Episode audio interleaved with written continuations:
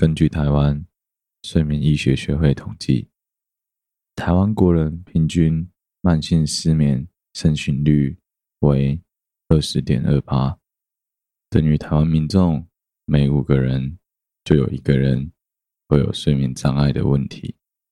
然而，随着年龄逐渐的增长，在社会上工作的压力越来越大，患有失眠的比例也会随着越来越高。造成我们失眠的原因有很多，想要彻底改善难以入眠的困扰，就必须要连同造成你失眠的病因、环境的问题，还有你的生活习惯一起做改善。只有如此，才能真正有效的解决你的睡眠困扰。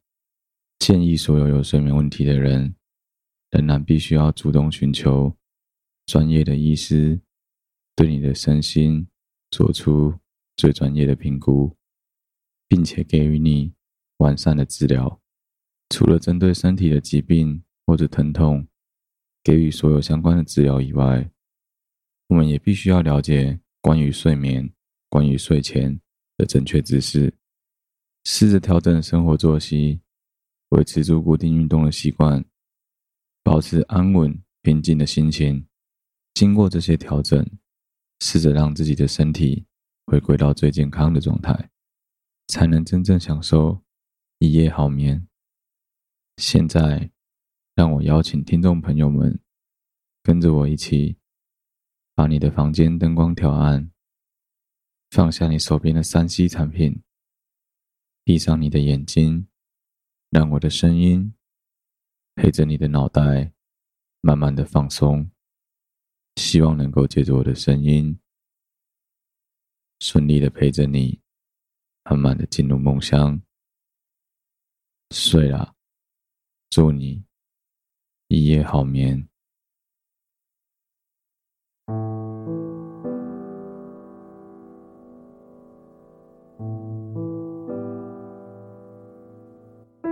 各位听众朋友，晚安，欢迎来到睡啦。我是好了，对不起嘛，Podcast 频道的主持人小哥。睡啦，这个节目当初创立的宗旨，就是希望能够借着我的声音，再加上所有我们在生活上、在课堂上、在工作上，光是拿出来阅览。拿出来阅读，就会让你昏昏欲睡的文字，把两者结合在一起，让各位听众能够更快速的进入睡眠当中。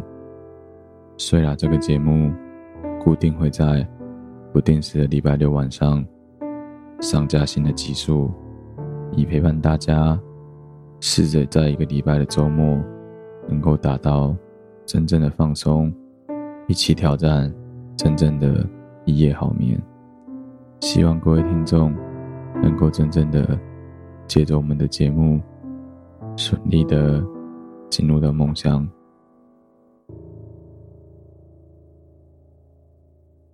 各位听众朋友，晚安，欢迎来到睡啦。首先，我们要感谢这一集的素材提供者一三，再次的为我们贡献他的上课笔记。第二章习题，在四行程运行中，动力行程快结束时，哪个气阀会开启？答案是排气冷门。第二题，某个引擎其活塞管部的截面积为八十平方公分。其行程为一百二十 millimeter，则引擎之排气体积为何？A 九千六百立方公分，B 一百二十立方公分，C 九百六十立方公分，D 九千六百立方公分。答案为 C，九百六十立方公分。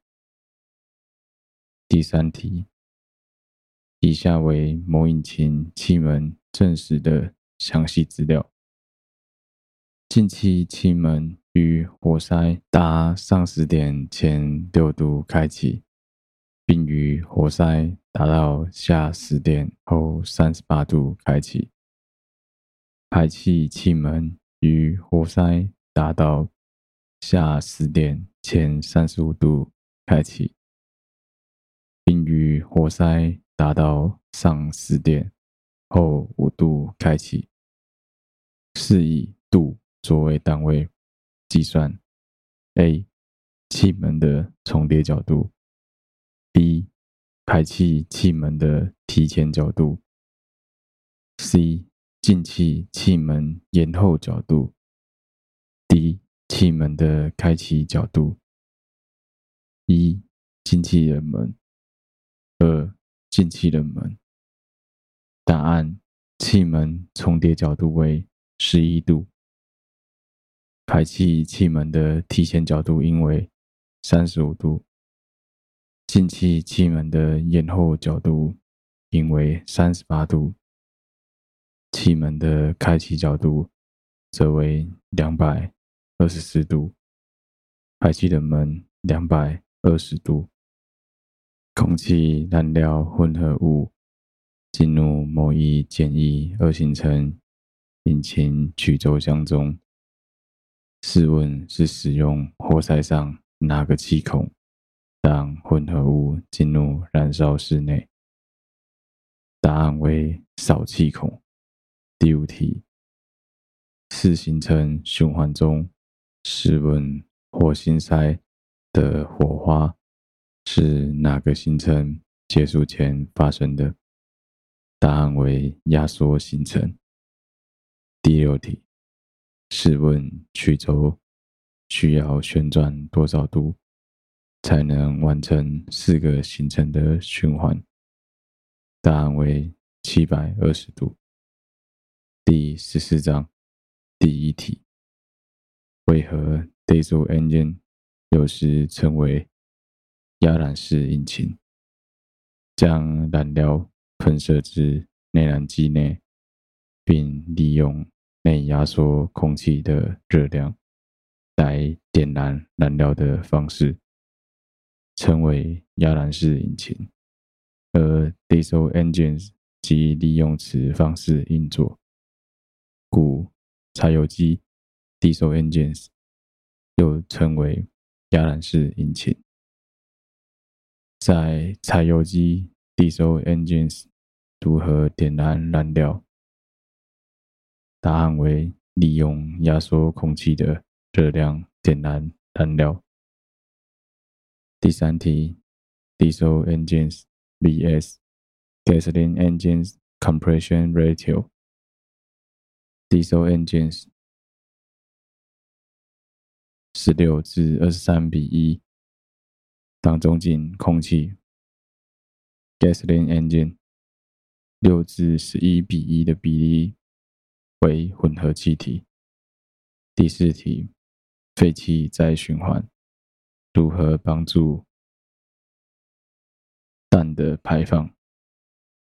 废气中含有许多氮气和二氧化碳。并将少量的废气加入进入系统，可降低引擎燃烧的温度，来降低氧化氮的产生。专有名词碳微粒物质的意义为何？是碳粒 （stoot） 为不完全燃烧所产生的碳粒。第六题：Diesel engines 空燃比。随着演进，转速与动力输出的变化为何？答案为随着引擎转速与动力输出的增加而有所增加。第七题，Diesel engines 怠速时，空气燃烧比例值大约为多少？答案：空燃比值可能低至五十比一。第八题，Diesel engines 低压缩压力时，在寒冷天气中启动有何影响？低压缩压力 Diesel engines 进气温度不够高时，将导致引擎本身不易发动。第九题，何谓三元触媒转换器？无法在 Diesel engine 上运用。汽油引擎使用的三元触媒转换器，需要大约十五比一的空燃比。然而，柴油引擎的运作，空燃比可能低至四十比一，这表示需要使用另一种系统来进行废气控制。第十题，在 Diesel engine 中，可达到最高的温度大约为多少度？柴油引擎 Diesel engines 因高压缩比。燃烧室温度可从一千六百五十度 C 到两千七百五十度 C。第十五章第一题，四比一的减速比意思为何？答案：变速箱输出轴的扭力为引擎动力输出的四倍。第二题，最终动力组件的差速齿轮作用为何？答案：加速期间避免打滑。第三题，在同步齿合的变速箱中，齿轮的作用为何？答案：齿轮可借由同步齿合元件运转进行结合。第四题，在霍奇基斯驱动中，传动轴上。装配滑动接头，允许驱动轴与变速箱之间的距离改变。第五题，某车修复手册说明，当引擎在高档位转速为每分钟两千转，车辆时速可达三十迈。测试时。引擎转速表显示为两千三百转，在高档位时车速只有二十五迈，这表示离合器产生了滑动。第六题，在双曲面锥形齿轮式最终动力组件中，小齿轮中心线与横行齿轮的中心线。偏移。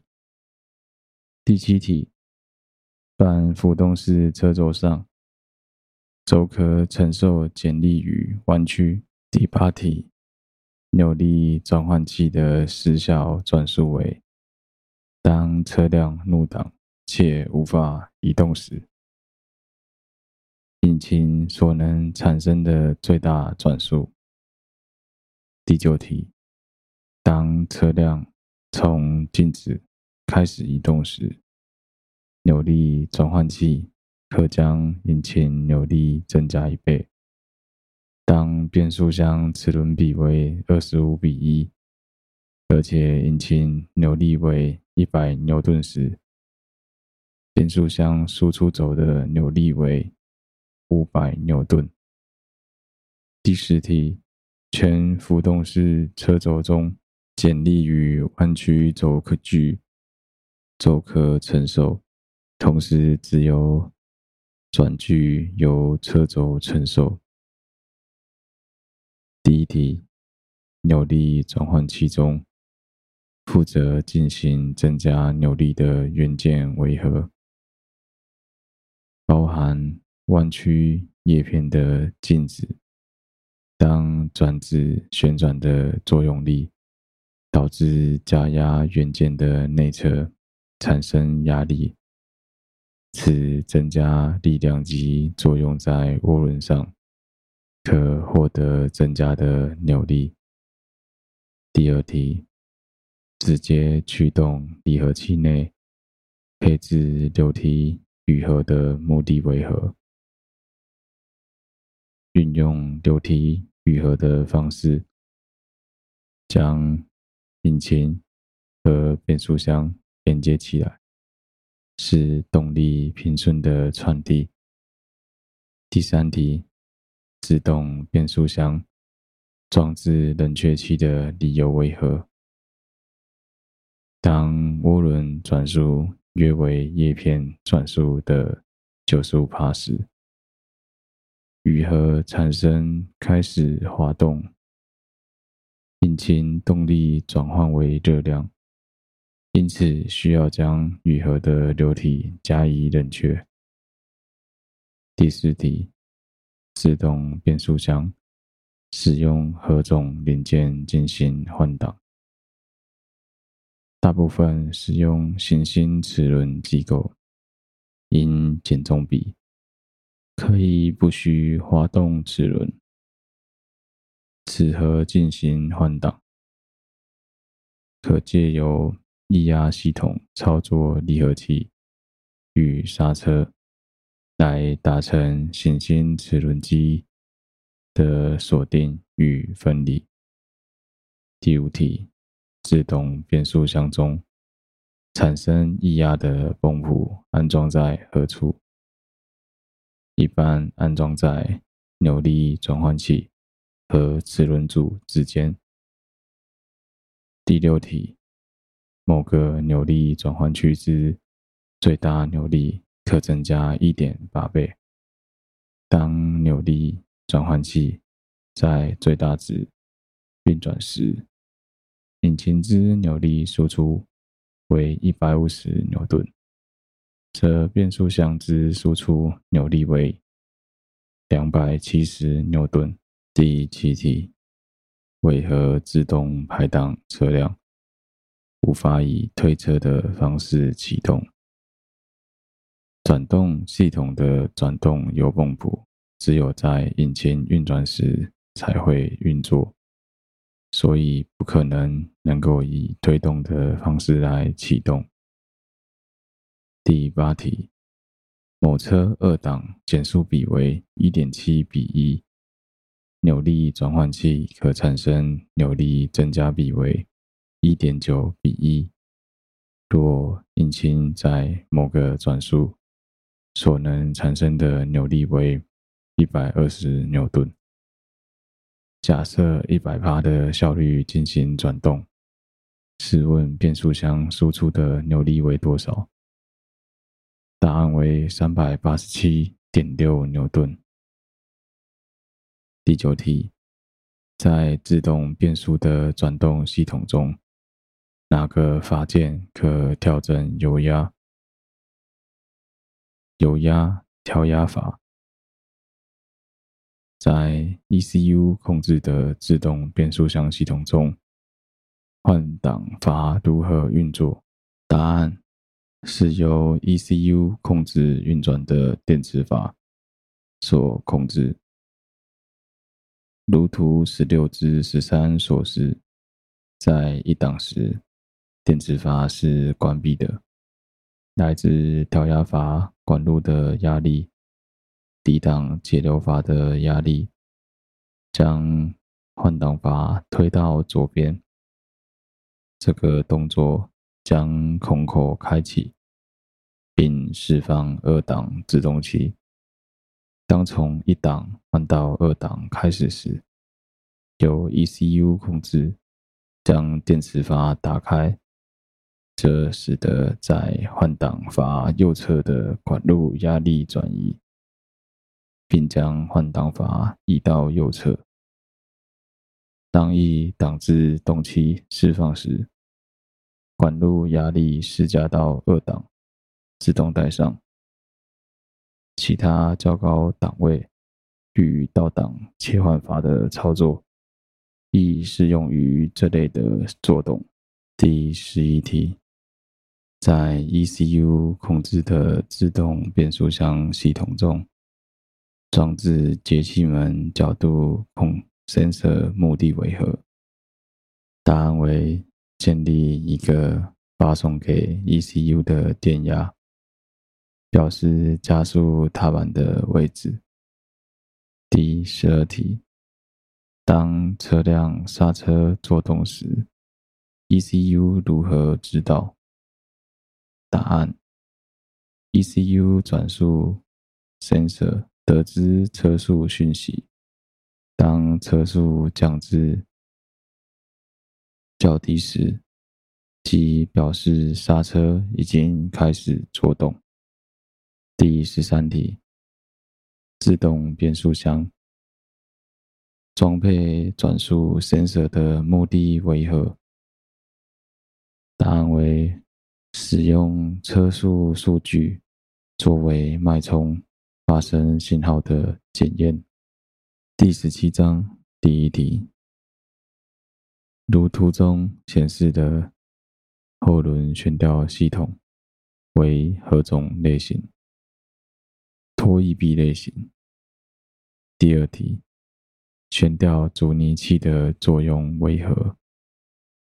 减少弹簧的振动。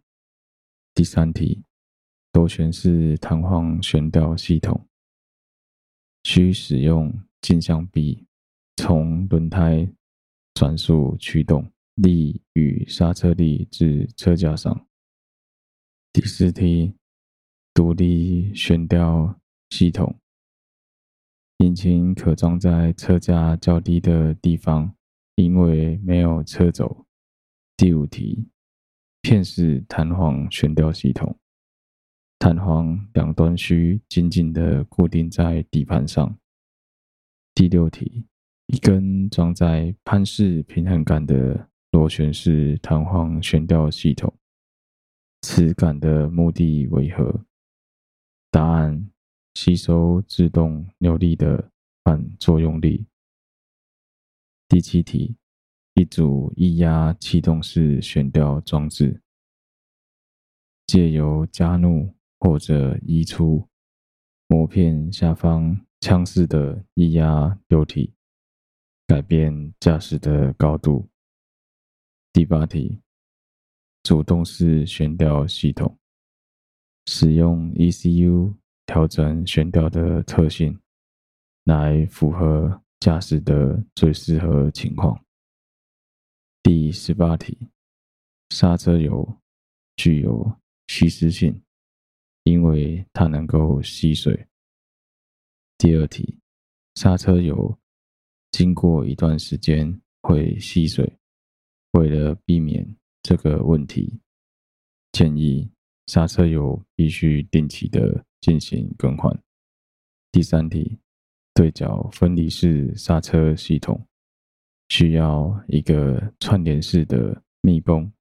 第四题，某个测试中，预测定车重为一千两百公斤的刹车效率，将车子放置测试盘数据，右前轮两千一百二十牛顿。左前轮两千零八十牛顿，右后轮一千四百九十牛顿，左后轮一千五百一十牛顿，则刹车效率为多少？答案为六十八。第五题，在柴油机的车子上，刹车真空辅助增压器真空由谁来提供？答案为排气器的真空泵。第六题，防锁死刹车系统需急刹车时辅助驾驶，保持车子的良好控制。第七题，碟式刹车可自我调整，原因为何？答案：刹车来令片与刹车碟片。保持轻微的接触。第十九章，轮胎胎面磨损指示记号位于胎面与沟槽之间。第二题，汽车选配两个径向碟式轮胎以及两个交错碟式轮胎，在此情况下，两个径向碟式轮胎应配置于后轮。第三题，轮胎规格一八五七十十三，高宽比为多少？七十帕。第四题，使用凸轮与栓式转向系统转向摇臂，传递横拉杆，一个推与拉的动作。第五题，当检查车辆转向的几何形状时，发现靠近侧的外倾角为二十六度，同时远侧的外倾角只有一点二度。此差异可能的原因为何？可能因为左前轮内的磨损所造成。第六题，利用中心点转向，轮胎中心接触路面位置与大王销中心。铰链与路面接触的位置相同。第七题，何为内倾角？当大王销上方与内倾斜，垂直线与大王销中心线形成的角度。何为外倾角？从车前方视察时，车轮相对于想象垂直。倾斜的角度，ABS 可在车轮锁死前释放刹车，再调整施加控制压力，以保持车轮在相当接近尖峰化移的状况，保持最大的静摩擦力。ABS 包含 ECU、电磁阀、轮速感知器。为 ABS 刹车过程周期，刚踩刹车时，转速会随着车速而减少；刹车施加，轮速急速的下降。车轮锁死前，释放刹车压力。静压为环境，改压 Dynamic 为对相对速度产生。直线分叉，流线于此停止点，相对速度为零。该点只有静压等于 Pt，使气流弯曲，静压降低，流速增加。流线向上，静压升高，流速减少，压力下降。且速度增加。假设无摩擦情况，空气从车顶流过到后面的压力，车辆前后平衡。三倍的 PS 加上二分之一的 P 跟 V 的平方等于 PT。当一条直线经过 engine 盖曲面时，会向上弯曲。此该曲之静压较高，如停滞点，且流速会减少。依照伯努利方程式，假设在没有摩擦力的情况下，压力跟速度的变化，当锐气流经过车顶并下降到车辆后部，则以压力交换速度，使得车辆前后之力量。恰好达到平衡，因此不会有阻力产生。静翼垂直分布于平板上的静翼压力构成平行的力，亦可合成为一个合力，其作用点构成其压力中心。当气流随着引擎盖转向时，会使气流向下弯曲。其压力必须下直线下降，且速度会增加。气流由前端上升并转向，且顺着引擎盖前进其前缘产生负压，并阻止边界层流，在此区域产生阻力，故在引擎盖常设计分流。正向压力由挡风玻璃来自气流。试图沿着车顶前进，再慢慢变成负值。连续曲率向下沿着后窗到行李箱之压力，此区域会有分流发生，因为压力的下降，沿着车辆两侧气流会有空气推入形成分流，车辆两侧气流被纳入低压力区，也就是车辆的中央。低压力区域在分流点的后方，车顶及两侧气流在后方汇合成拖住车尾之气流。后窗包含在分流区域内，助长负责灰尘。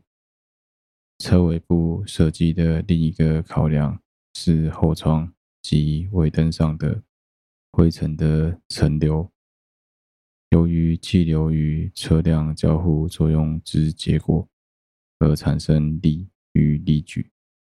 相对于各著作用的三个力与力矩：阻力、侧向力、升力、侧倾力矩、俯仰力矩、横摆力矩。因为重心位置与空气动力反作用无关，故测量力量之原点。位于地面上轮距及轮距之中央位置，车身的底部因突出的元件产生阻力，又因道路表面上零空气速度所控制之减平面产生诱导气流 （induce flow）。借着设计降低车身突出之影响，如图四之十五。车轮与轮穴会产生再循环之乱流，形成可视之凸力。车轮边缘会诱导气流随平面流动，转动车轮则引导受垂直平面之环流共同造成空气流动阻力，降低车身及减少车轮凹处的设计，对。对空气动力阻力可以减低。车辆前缘高度 Zs 对流线流动到停滞点之位置，如图四之十三，此点为决定流线建立车身上下气流之分流点。停滞点在正面轮廓较低且呈圆形之引擎盖。线上可降低五到十五帕之整体系阻力系数，该点越低，阻力越小。当气流接近水车之车顶时，挡风玻璃角度决定气流的方向，低角度有利减低阻力，但增加阳光热辐射及玻璃的扭曲。如图四至十四。玻璃角度由二十八度开始增加时，阻力的变化，空气速度因角度增大而降低；小角度则风速过高，造成挡风玻璃雨刷空气的动力负载增加。反之，高角度因流速降低而产生高压，倾角越小，阻力越大。轮胎从冷的状况开始行走，温度将上升。且滚动阻力减小，轮胎滚动行驶接近二十迈时，滚动预热约需二十分钟，滚动阻力趋于最低值。右图为 PSD 典型结果，意为不平衡指标，其反映九千尺长度范围之道路平面上变化之振幅为线寸左右。较平滑路面高坡较范围，使周期性频率降低；刚性路面呈现明显周期性。静态不平衡指相对旋转轴之不对称，不平衡表现在车轮平面上；动态不平衡指沿着旋转轴之不均匀及非对称质量分布。在轮轴上产生一个转动的力矩，会影响转向性。加速力因加速度随着速度增加衍生的牵引力，大小会随着速度产生变化。偏心力取决于负载及偏心程度，冲向力产生之牵引力与速度无关。转动系统包含 transmission 组件为第三个激震来源，包含转动轴、驱动轴、内减速子齿轮及 transmission 与连接车轮之车轴、转动轴、滑槽或滑件、万向接头及后车轴等最具激震源，因扭转振动所造成。如图五之十二。每个动力形成产生之脉冲，传输到曲轴之扭力圈，flywheel 的转动惯量及阻尼作用，internal damper 与 transmission 输出的扭力变化，造成车的激震力。类似要例语，图中显示不同车速下量得振动频谱，第一斜坡于三点七处。因转动轴及其他元件不平衡所造成。第二斜坡于七点四处，为转动轴速度变化所衍生的力矩变化。此速度变化为万向接头操作角度所引起的。汽车的转向行为等同于操控性能，为车辆与驾驶者整体判断的标准。驾驶者与车辆唯一。闭回路系统系指驾驶者观察车辆方向或者位置后，修正其输入位置，达成所要的运动。若仅描述车辆之目的，则采用开回路行为，系指车轮对特定转向输入之影响，精确解释为方向影响。不足转向梯度 K Understeer, gradient。为开回路影响判断标准，并依据稳定状态下之性能之判断。分析车辆之低速转向，是为了了解转向第一步。低速时轮胎无需倾向力产生，车轮滚动则无侧滑角的发生。如图六之一。正确角度取决车辆的轮距及转向角度。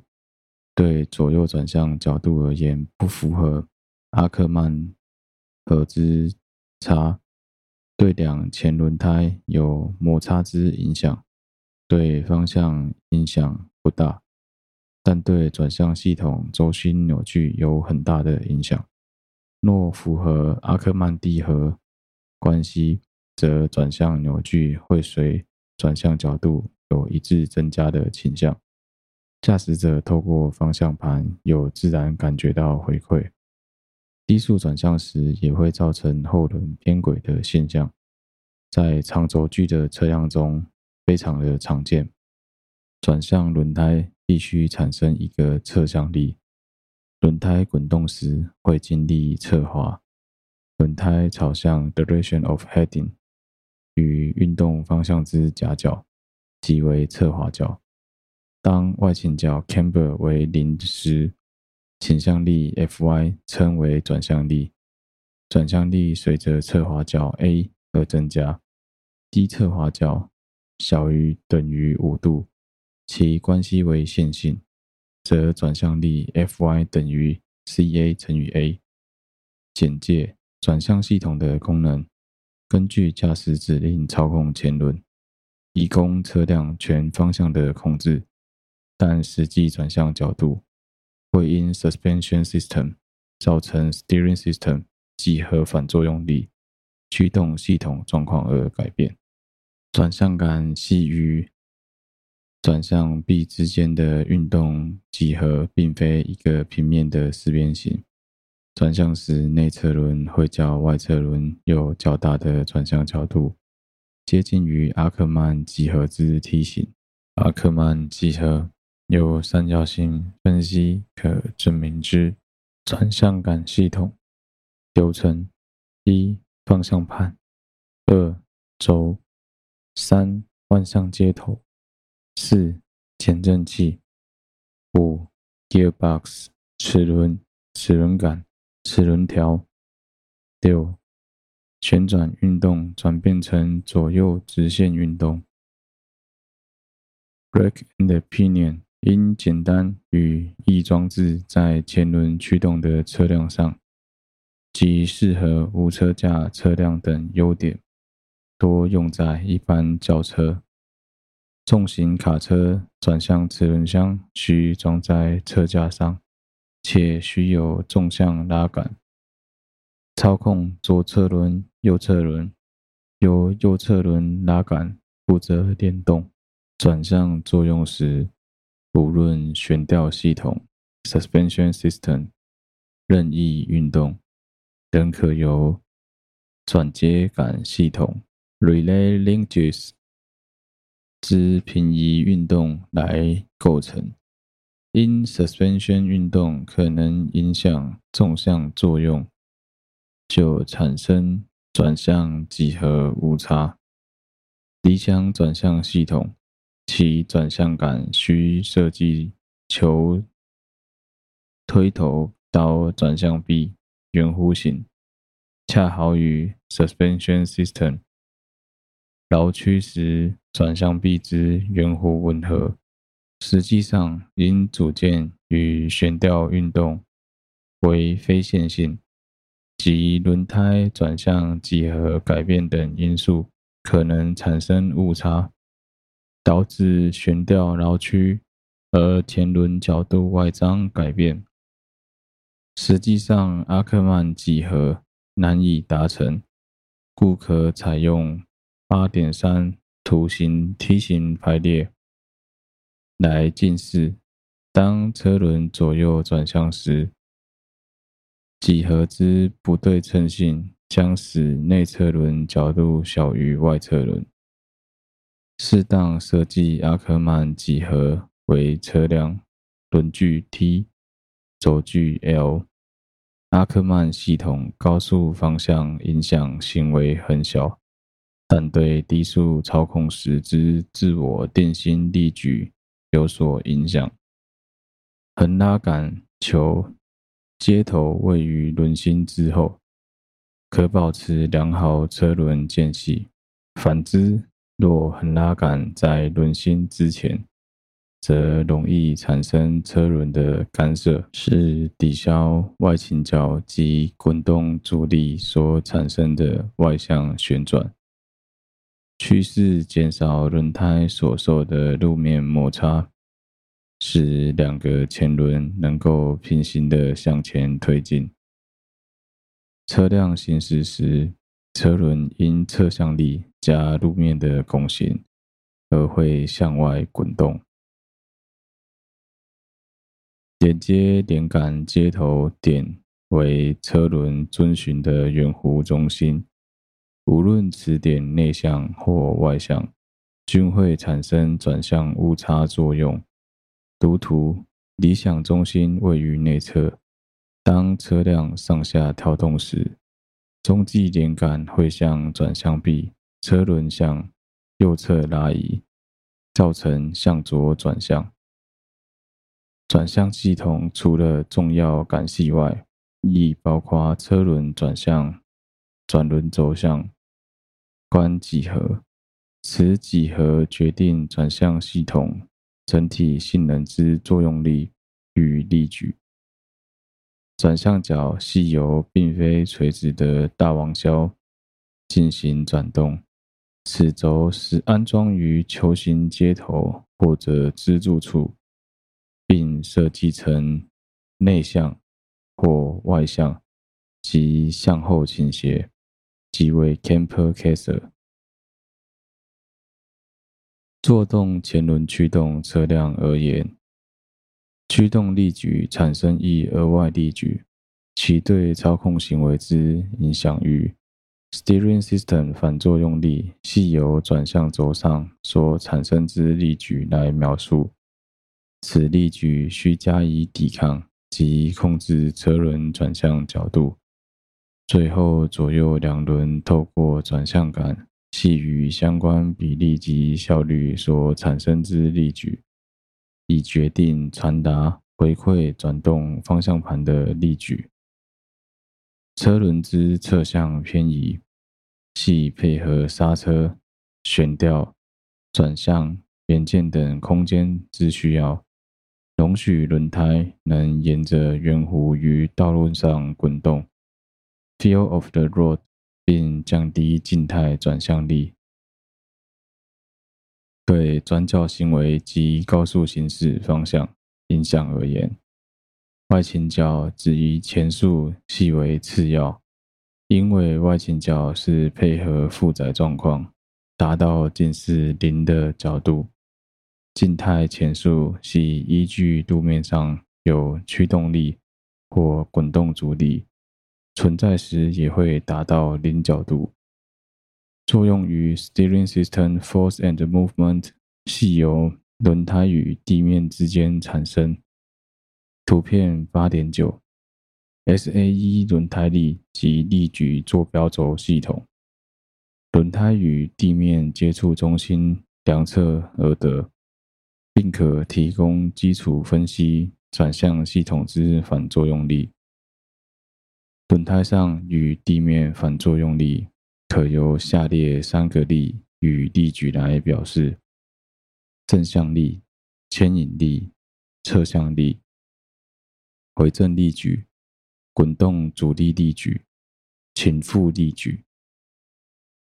ABS 可在车轮锁死前释放刹车，再调整施加控制压力，以保持车轮在相当接近尖峰滑移状况。保持最大之静摩擦力。ABS 包括 ECU、电磁阀、轮速感知器，为 ABS 刹车过程周期。图片三之十，刚踩刹车，轮速随车速而减少；刹车施加，轮速急速的下降。车轮锁死前释放刹车的压力。图片二之十一，车身侧倾力矩，车辆转动力矩，右侧车身压在后轴的力量，横向重量转移，与 TD 有关。TD 连接差速器之转动轴，对轮轴施加之力矩。TS 悬吊侧倾刚度，含 spring 压缩。或者伸张产生的力矩，车辆转动力矩，车身侧倾力矩，横向车身转移，车辆后车轴重量。第二十章动力辅助转向系统。本章习题：液压动力辅助转向系统中，何种元件可使辅助动力驾驶？施加于方向盘上的力量称为比例。答案：辅助转向系统主要部分是在法件与管车系统，来提供转向齿轮的比例输出。在液压动力辅助转向系统中，液压从泵浦传递到控制阀。加压流体从控制阀引擎至动力缸的一端，而在另一端的流体经过控制阀流回出筒。动力 piston 连接到转向齿条，齿条推力加上驾驶员所施加力量，从而提供动力协助。施加动力 piston 压力。由驾驶员施加方向盘上的力量而定。第二题：当四轮转向车辆以低速行进时，后轮的方向转向何速？答案：车速低于三十公里每小时的时候，前轮转向右边或左侧时。则后轮会转向相反的方向。第三题，液压动力辅助转向系统中，何种元件产生施加于动力活塞的液压？